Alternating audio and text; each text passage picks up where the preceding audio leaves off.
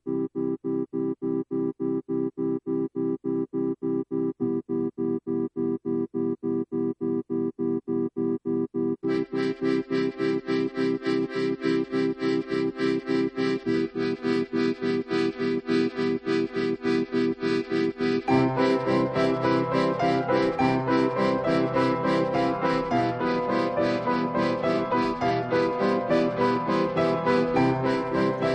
말도 많고 탈도 많던 사흘 동안의 음악 축제가 끝나고 축제를 즐기러 온 젊은이들이 서서히 떠나고 있습니다.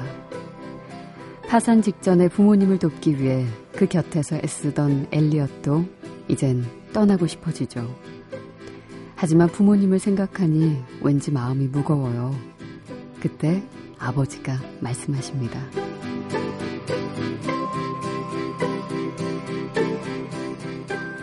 너도 그들처럼 젊어 떠나거라.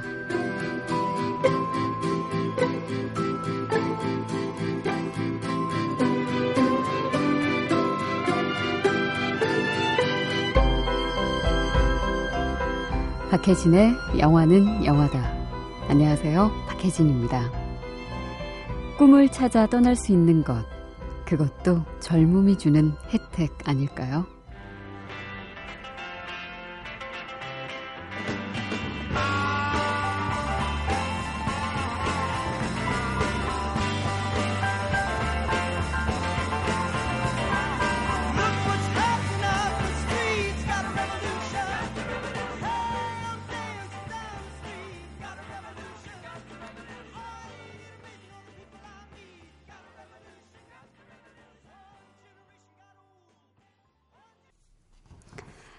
라이프 오브 파이의 이안 감독이 2008년에 만든 영화죠. 테이킹 우드스탁 중에서 아, 제퍼슨 에어플레인의 아, Volunteers 오늘 첫 곡으로 들으셨습니다. 이 영화는 어, 69년도 우드스탁 페스티벌이 열리게 된 그 배경과 그 기간 동안 일어난 상황들을 담은 영화인데요. 재밌게도 공연 장면은 저 멀리 환한 조명으로만 보여줄 뿐이고 오직 주인공과 주인공 가족들의 이야기 그리고 그 변화만을 그려내고 있습니다. 그런데도 음악 축제의 분위기와 에너지는 확실하게 느낄 수 있는 작품이죠. 부모님이 운영하는 파산 직전의 모텔을 살리기 위해서 엘리엇은 옆 마을에서 취소된 음악 축제를 유치시킵니다. 마을 사람들의 반대와 다양한 골칫거리들 속에서 축제는 진행되고 마을은 전국 50만 명의 젊은이들이 몰려들면서 환상의 잔치가 펼쳐지게 되죠. 이런 분위기 속에서 이전까지는 무기력하기만 했던 엘리엇의 아버지도 활기를 찾아요. 엘리엇은 그 모습이 그저 뿌듯하기만 하죠. 근데 엘리엇에게도 변화가 생깁니다. 고요하기만 했던 그에게 새 심장으로 갈아 끼운 듯 꿈을 찾아 떠나고 싶어지는 거죠. 하지만 부모님이 마음에 걸려요. 그 모습을 본 아버지는 이렇게 말씀하십니다. 이제 나는 살아있다. 너도 그러길 바란다. 지금 젊은이들은 또 길을 떠난다. 너도 떠나라. 그들처럼 너도 젊다. 음. 사람들에게서 뿜어져 나오는 에너지는 그 곁에 있는 누구에게나 어, 아주 좋은 전염이 되고 활력이 되죠. 그리고 그 활력은 발현이 될 때 가치가 있는 것 같기도 하고요.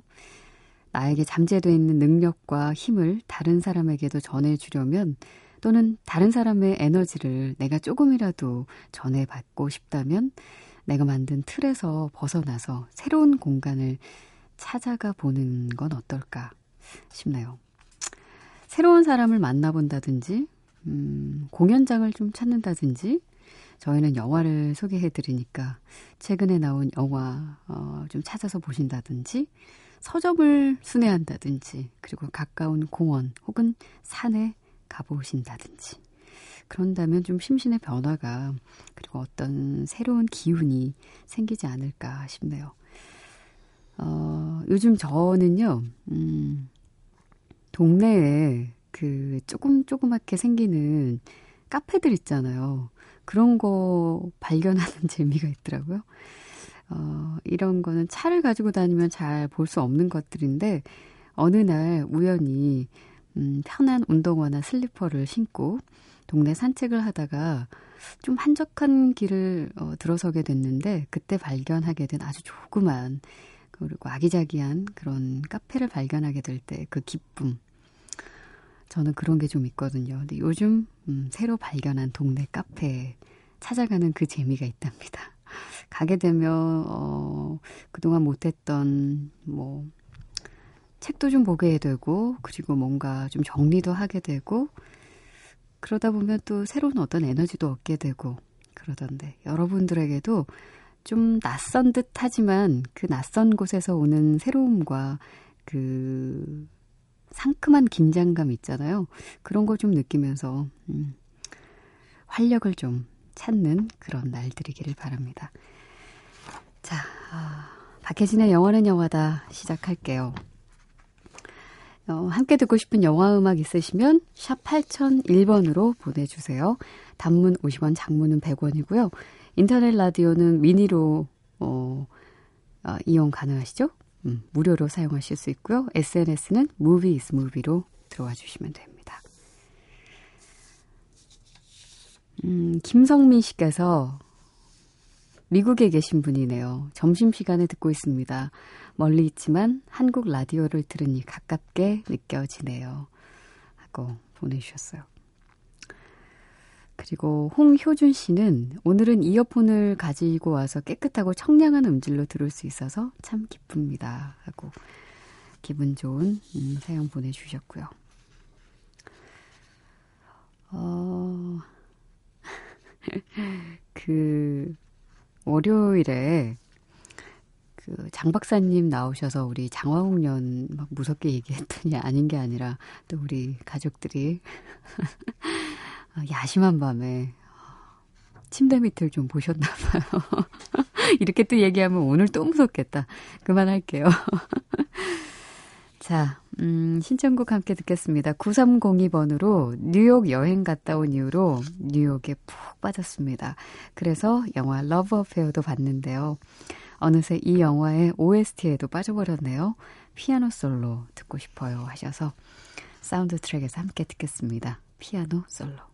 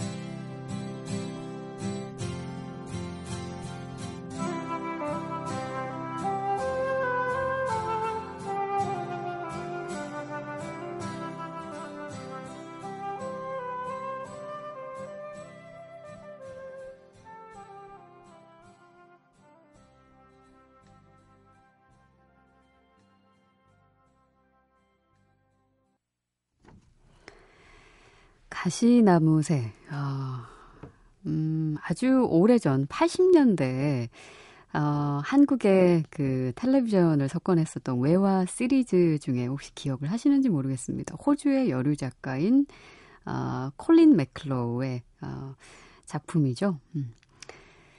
가시나무새의 테마곡 음, 제임스 골웨이의 플룻 연주로 들려드렸습니다. 헨리 맨시니의 음악이었고요. 전에 함께 하신 곡은 러브 어페어에서 피아노 솔로곡 9302번 쓰시는 분께 들려드렸습니다. 어, 이 가시나무새에서의 이 테마곡을 오랜만에 들려드린 이유는 우리 진영영의 청취자인 권호균 씨께서 와, 이, 그 당시, 이 80년대 그 당시 외화 시리즈에 관한 장문의 글을 올려주셨는데, 와, 이거 뭐 하나 정리를 좀 제대로 한다면 정말 논문 한 편 나올 정도로 그 정도의 글인데요. 어, 첫 번째로 소개할 어, 그 당시 미니 시리즈는 너무너무 유명한 원제 본 아이덴티티.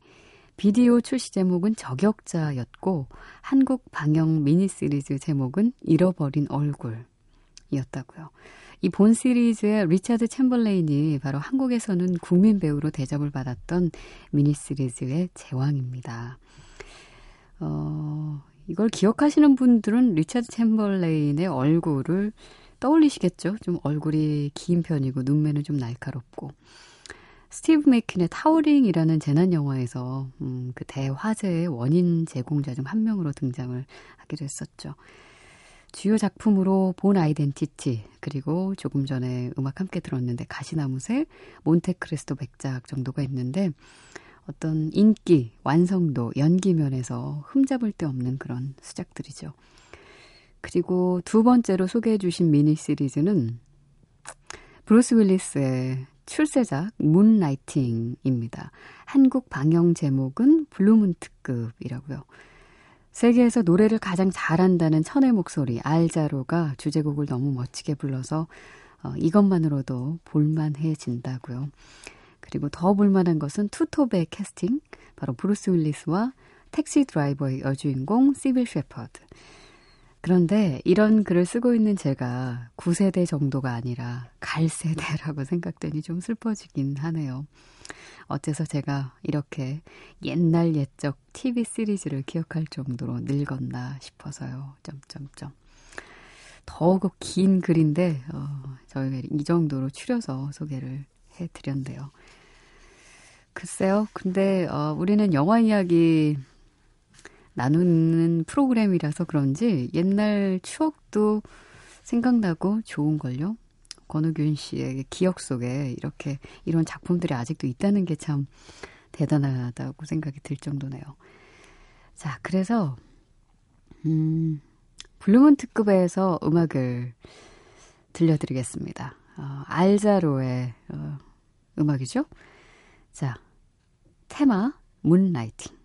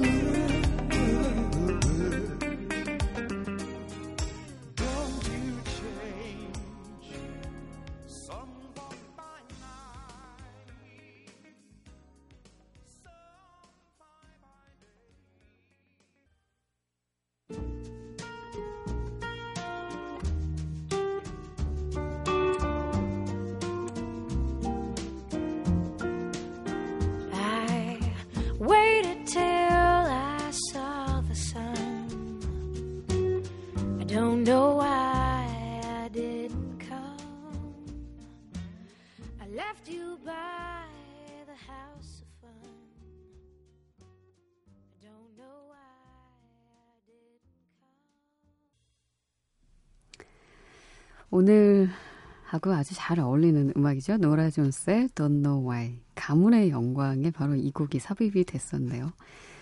그리고 블루문 특급에서 테마곡 문라이팅 알자로의 아주 매력적인 음성으로 들려드렸습니다. 마치 그 악기를 연주하는 듯한 그런 창법으로 굉장히 유명하죠. 재즈면 재즈, 팝, R&B, 소울, 펑크, 살사.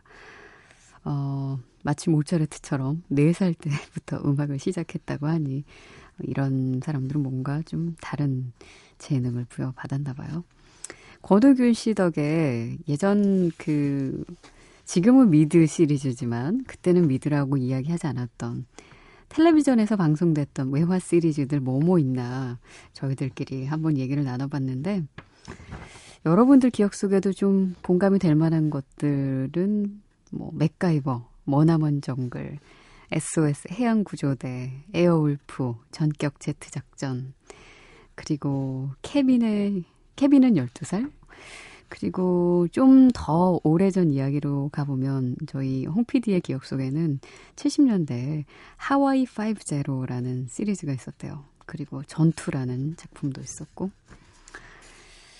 음, 옛날은 참 그 볼 기회들이 그렇게 많지 않아서 음, 텔레비전에서 외화 시리즈 해줄 때 시간 맞춰놓고 기다렸던 그런 생각도 나네요.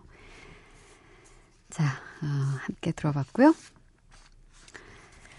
자, 리차드 링클레이터 감독과 잭 블랙이 스쿨 오브 락 이후에 다시 만나서 새로운 작품으로 다가왔죠. 신작 버니 시사회에 여러분 초대하겠습니다. 시사회 게시판에 댓글로 참여해주세요.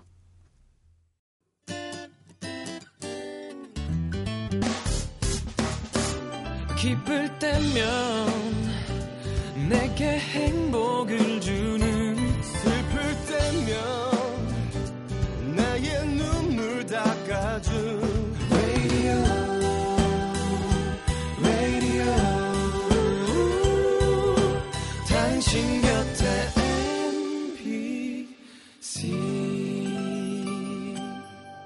MBC 라디오는 미니와 푹 튠인 어플리케이션을 통해 모든 스마트 기기와 PC에서 청취가 가능하며 팟캐스트로 다시 들으실 수도 있습니다.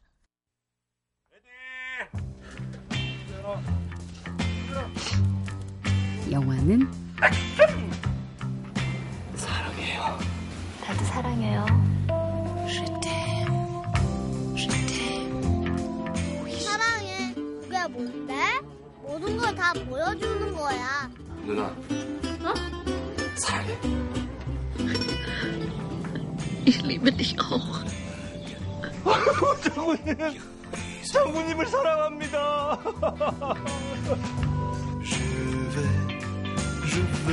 배워라. 다시대로, 다시대로.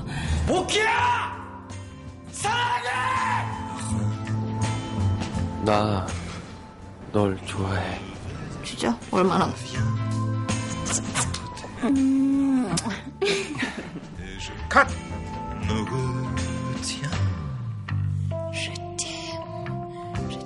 영화는 사랑이다.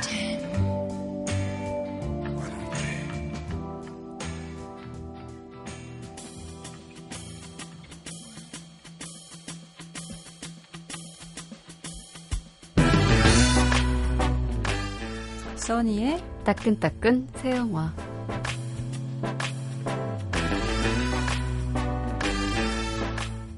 어서 오세요, 써니 작가님. 안녕하세요. 네. 혹시 어제 청계 광장에 계셨었나요? 아, 없었습니다. 어제 일하느라 청계 광장에 갈 수 없었습니다. 어, 저희도 그, 그 자리에 못 가서 네. 어, 꽤 많이 가셨던 것 같더라고요. 브래드 피트를 역시 보고 싶은 아. 마음에 빗속에도 많은 분들이. 저는 어차피 월더 제트를 소개하겠지만 그 네. 영화를 보면서 제일 음. 크게 든 감상은 우리 아빠가 브래드 피트였으면 좋겠다는 거였거든요. 딴 건 필요 없다.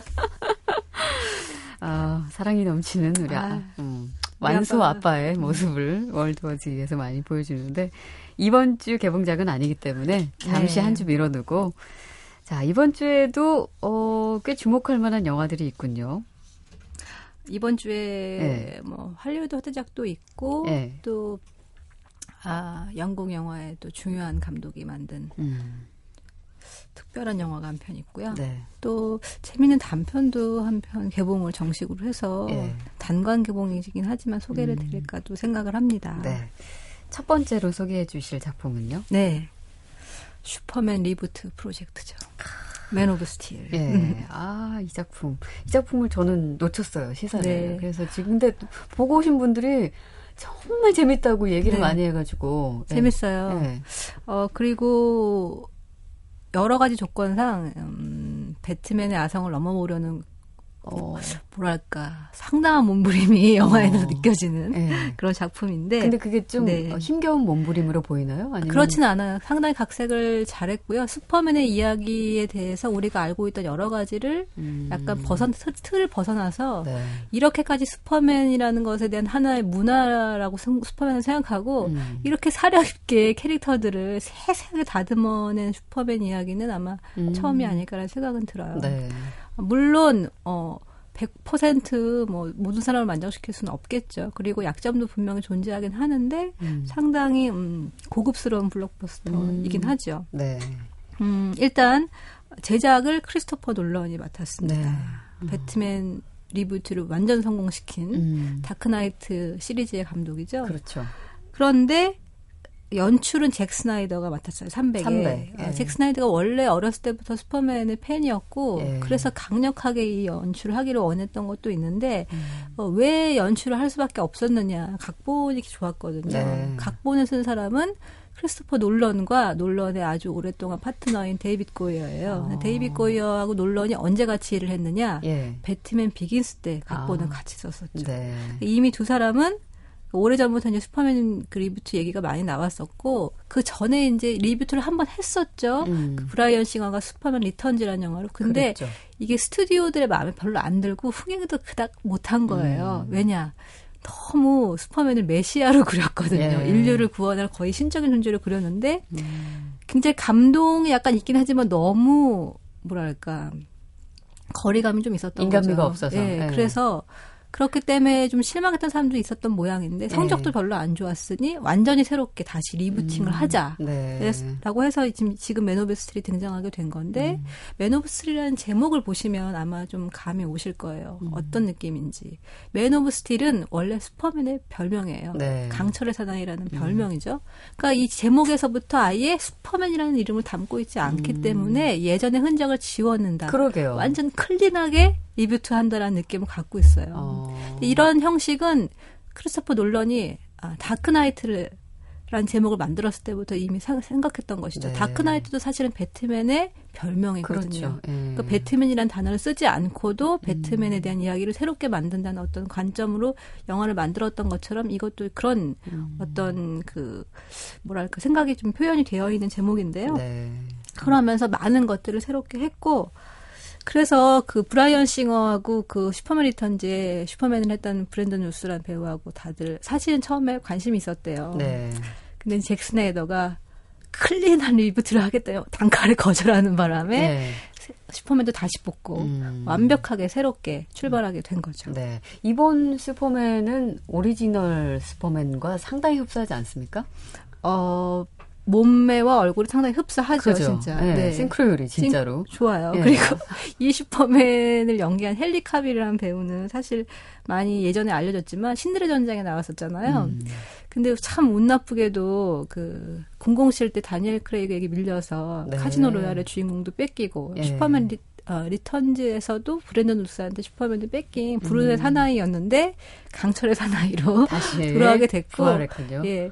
그 전부터 몸 만들기를 굉장히 열심히 해서 몸 만들기의 어떤 그, 그 스파르타 정신을 보여준 배우인데 예. 이번에도 아주 음.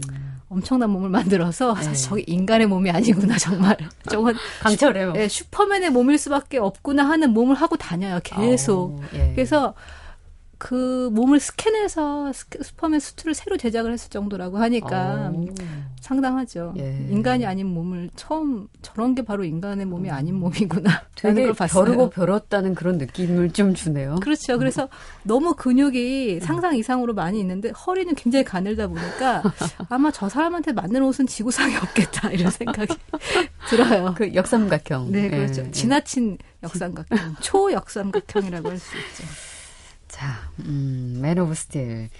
그 스토리 역시도 rebooting 많이 네. 됐겠네요. 아, 저는 각색을 굉장히 잘했다고 생각하는 음. 것이, 어, 우리가 알고 있던 슈퍼맨은 어렸을 때 농장에서 그 인간 부부한테 길러져서 서- 성장한 다음에 신문사 들어가서 신문 기자가 돼서 네. 로이스 레인과 사랑에 빠지는데 음. 아, 저만 아 찍은 것처럼 안경을 딱 끼면 로이스 레인이 못 알아보잖아요. 그런 설정이 현대적으로 말이 안 된다고 이 제작진이 생각했던 것 같아요. 저만 알고 좀 웃기네요. 말이 안 됐던 것 네. 같고 그리고 사실은 이 슈퍼맨이라는 것 그 존재에서 우리가 잘 모르고 있는 점들이 있다. 음. 어떻게 해서 지구로 오게 되었느냐라는 예. 부분이 빠져 있고 그렇죠. 그리고 분명히 자기 힘이 남다르기 때문에 어, 세상에 있는 보통의 인간들과 달라서 굉장히 정체성의 혼란을 겪었을 음. 거고 그, 그 이유가 뭔지도 말을 안- 아무도 못 해줬고 설명해 줄 수 없었을 텐데 네. 어떻게 정상적으로 자랄 수가 있느냐. 오랫동안 방황했을 것이다라는 네. 생각을 이 캐릭터를 분석하고 연구하면서 어. 그렇게 이제 집어넣은 것이죠. 예, 그래서 그의 history로. 네. 처음 영화가 시작하는 것은 크립톤 행성에서 네.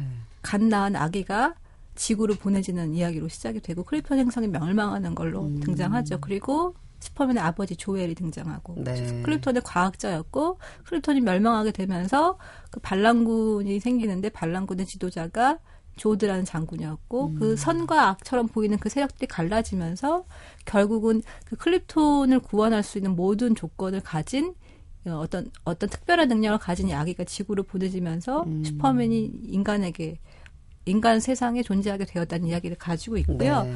그 슈퍼맨이기 전에 이제 인간의 아들로 성장한 이 클라크 켄트라는 인물이 어떻게 화면에 등장하느냐. 음. 이미 성장해서 사실은 신문사 기자가 된 게 아니라 그건 훨씬 나중의 일이고 그 예. 전에는 세상을 몰래 몰래 숨어 다니며 떠돌고 어. 있었다라는 설정으로 시작하는 거죠. 네. 어. 그리고 로이스 레인의 경우도 조금 더 현대적인 여성으로 등장해서 음. 탐사 전문 보도 기자로 등장해서 어, 그 보도국에서 많이 네. 쓰는 얘기인데. 그래서 조금 더 현실적인 상 뭐라, 뭐라 그럴까 그런 characterizing을 하게 됐고요. 음. 가장 중요한 건 슈퍼맨의 그 유니폼이 바뀐 거죠. 예. 도대체 요즘 세상에 누가 빨간 팬티를 쫄쫄이 위에 입고 다니냐 이런 건 로마 시대 스파르타 300에서나 그렇죠. 하는 짓이다 음. 라면서 팬티를 벗긴 거죠. 예. 그래서 어, 파란색 어떤 그 쫄쫄이도 좀 더 어둡고 진하게 음. 뭐 슈퍼맨의 고뇌를 반영하는 방식으로 좀 바뀐다든가 이런 예. 식으로 하면 이제 팬티를 벗고 예. 훨훨 날아다니는 슈퍼맨을 만들었습니다. 네. 자, Man of Steel. 어, 역시 음악은 한스 짐머가 맡았군요. 오리지널 사운드 트랙에서 듣겠습니다. Flight.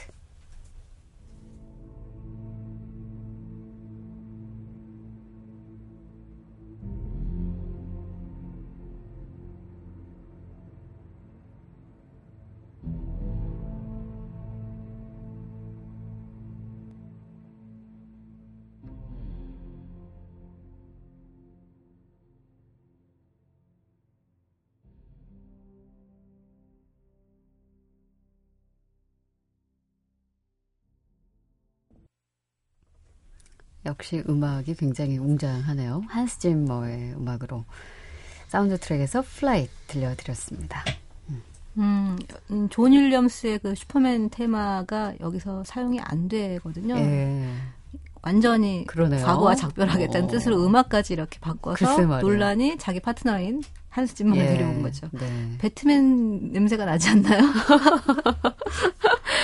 음악만 듣고서는 예. 그렇게 착각할 수 있겠네요. 그렇죠. 음. 사실 이런 진중한 슈퍼히어로를 만나게 하는 그런 전략 예. 이게 어, 놀란의 전략인데 사실은 아이언맨 3가 너무 흥행했고 굉장히 사람들이 좋아하지만 음. 이렇게 쿨한 유머를 구사하는 남자가 매력적일 때도 있으나 그렇죠. 나름 세상을 고민하며 자기 자신을 들여다보는 음. 슈퍼히어로도 매력적일 수- 더 매력적일 수 있으니 네. 이 마블의 어떤 월드에 대항하는 음. DC 코믹스의 어떤 그 슈퍼히어로들도 조금 더 음. 현대적으로 모던하게 재해석해서 네. 관객들에게 다가가게 하고 하겠다라는 의도가 많이 숨어 있죠. 음. 영화를 보게 되면 앞으로 그 또 다른 그 히어로 시리즈들이 좀 변화가 올 수도 있겠다는 느낌도 드네요. 그렇죠. 슈퍼맨이 지금 이 Man of Steel이 흥행을 하게 되면 예. 아마 그 DC 코믹스 쪽에도 어벤져스처럼 히어로들이 예. 이렇게 집단으로 나오는 시리즈가 있어요. 어, 그건 제발. 저스티스 리그라고 하는데 이거 얘기가 되고 있죠. 아, 그래요? 네, 그래서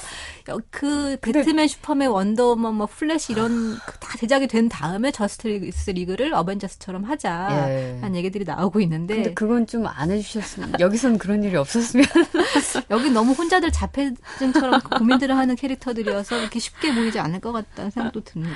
네. 네. 어, 써니의 따끈따끈 새 영화 첫 번째 작품 Man of Steel이었습니다. 두 번째 영화로 음, 넘어가 보죠. 음, 두 번째 영화는요. 음, 음. 두 번째 영화를 넘어가려니 사실 Man of Steel을 많은 것을 얘기 못 하고 가는데 입으로 할순 없고 예. 어쨌든 재밌게 보시길 바라는데 저는 음. 한마디 덧붙이고는 싶어요. 네. 그렇게 길지 않아도 됐었다. 그렇게 각본을 잘 썼는데 왜 그리 길게 마- 어. 만든 것이냐. 어, 음. 그, 뭐 액션씬 뭐 그런 네, 잭 좀- 스나이더의 욕심을 버리지는 못했던 것 같아요. 네. 그래서 어, 2D로 촬영해서 3D로 전환을 시켰고 IMAX로 개봉을 하게 됐는데 예. 어, 볼거리는 많지만 역시 뉴욕은 처참하게 파괴되고 사람들은 음. 공포에 질리는데 슈퍼맨에게 굉장히 여- 여러 유머와 재미있는 감각들을 많이 선사했는데 그런 것들을 액션에 좀 묻히게 한 면이 좀 있는 것 같아요. 네. 저는 슈퍼맨이 마마보이라는 사실도 영화에서 발견했어요. 우리 엄마를 감히 협박해 이러면서 조드 장군 일행을 얼굴에 시멘트 바닥에 문대는 슈퍼맨 액션. 아 깜짝 놀랐습니다 진짜. 어쨌든 이제 뒤로 넘어가야겠죠. 네.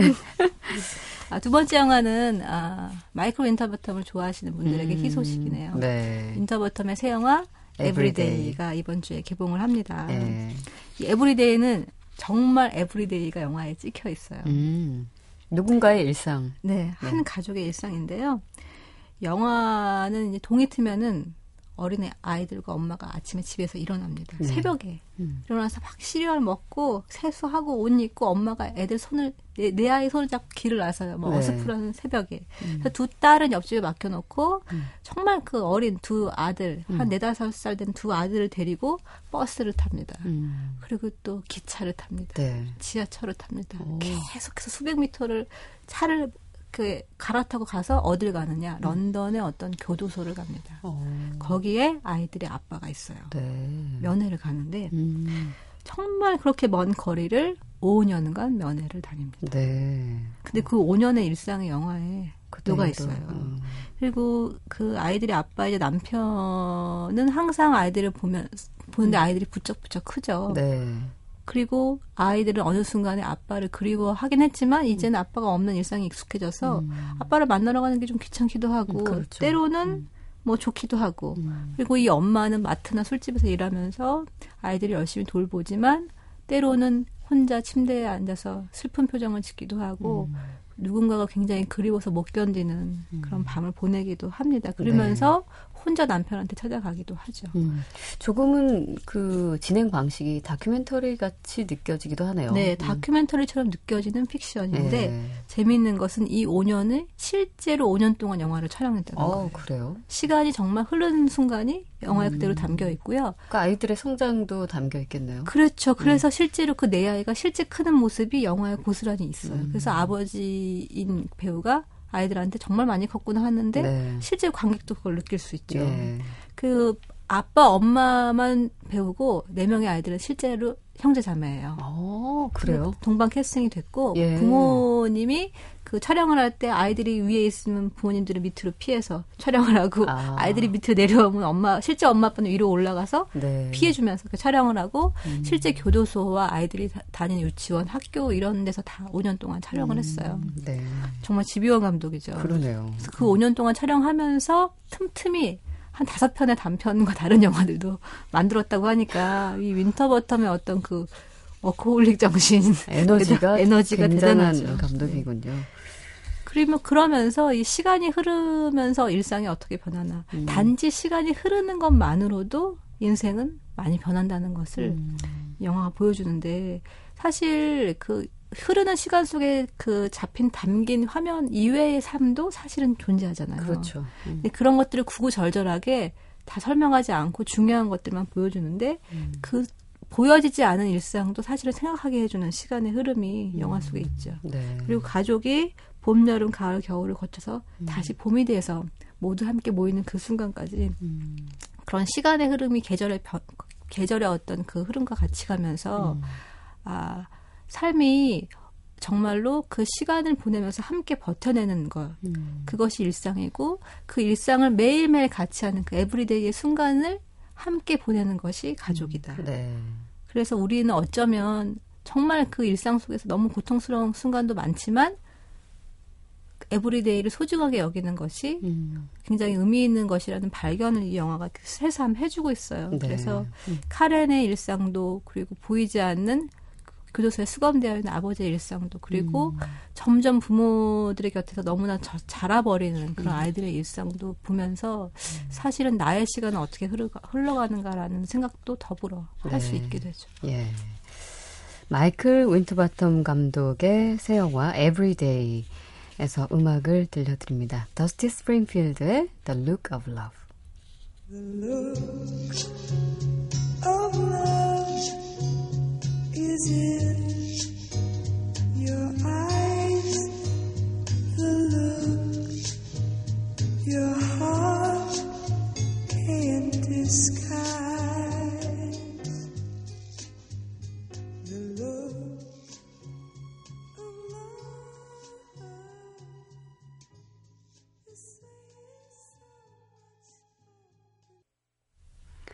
더스티 스프링필드의 The Look of Love, Everyday에서 들려드렸습니다. 아, 이 노래는 음, 엄마가 네. 일을 하다가 음, 친한 다른 가족과 친한 다른 남자가 있죠. 네. 아빠는 늘 만나는? 네, 음. 아빠는 늘 교도소에 계시기 때문에 예. 그리고 항상 빈자리가 크기 때문에 아이들과 함께 있을 누군가 다른 사람을 마- 가끔 만나기도 하거든요. 근데 음. 영화가 그런 걸 그런 어떤 모든 모습들을 그냥 가감 없이 보여줘요. 음, 물론 아이들이 보는 엄마의 일상에도 숨겨진 부분이 많겠지만 음.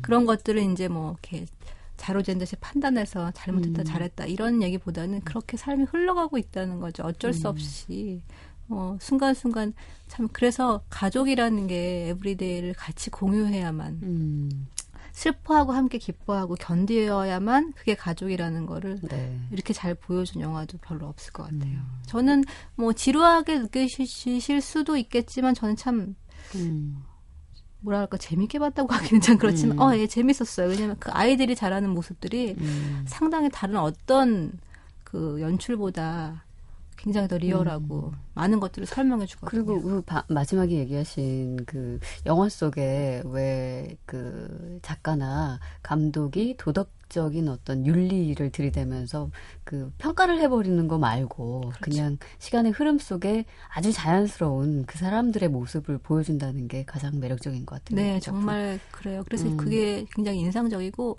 그 마지막에 이제 모든 가족이 어떻게 봄을 음. 맞게 되는가 네. 그 장면도 굉장히 그래서 더더 음. 진한 약간 어떤 여운이 있는데 음. 사실은 이 영화에 굉장히 많은 부분을 차지하는 게 또 마이클 나이먼의 음악이에요. 네. 근데 사실은 사운드 트랙이 발매되지 않았는지 그 음. 음악을 구하기는 좀 어려운 것 같아요. 그렇죠. 래서 아마 네. 더스티 스프링필드 노래를 들려드렸는데 네.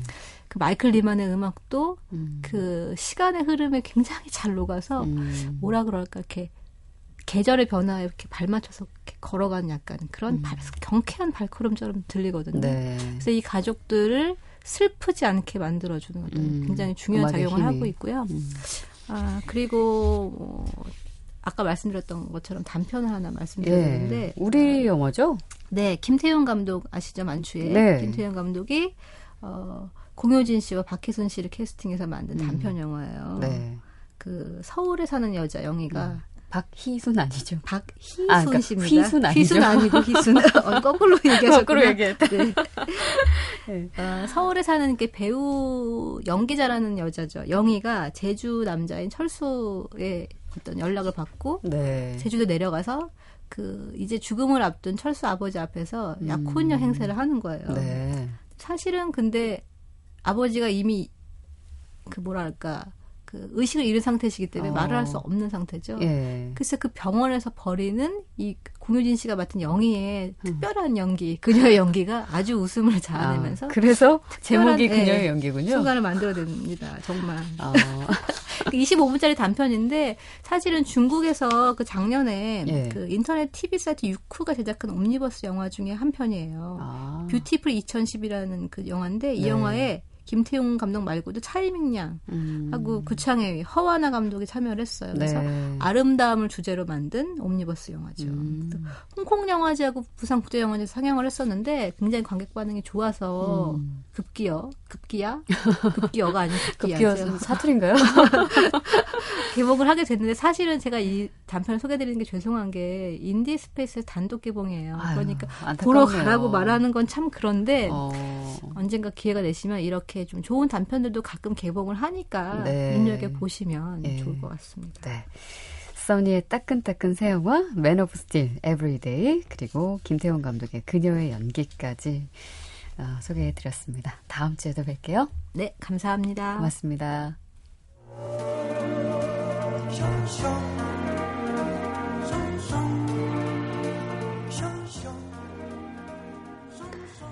저희가 프로그램 중간중간에 코너 하나 어, 들려드리죠. 음, 영화는 네모다 시리즈 중에 영화는 사랑이다 가끔 들려드리는데 어, 최지은 씨가 그 가운데 Ich liebe dich라는 대사 어느 영화에서 나온 건가요? 애절해요.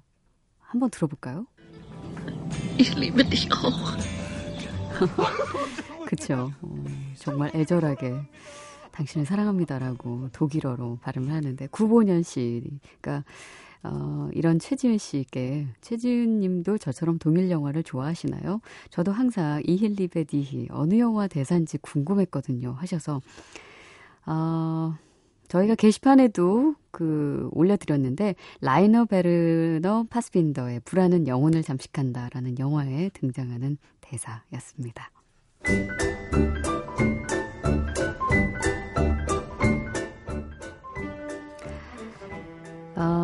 아주 익숙한 멜로디죠. Singing in the Rain.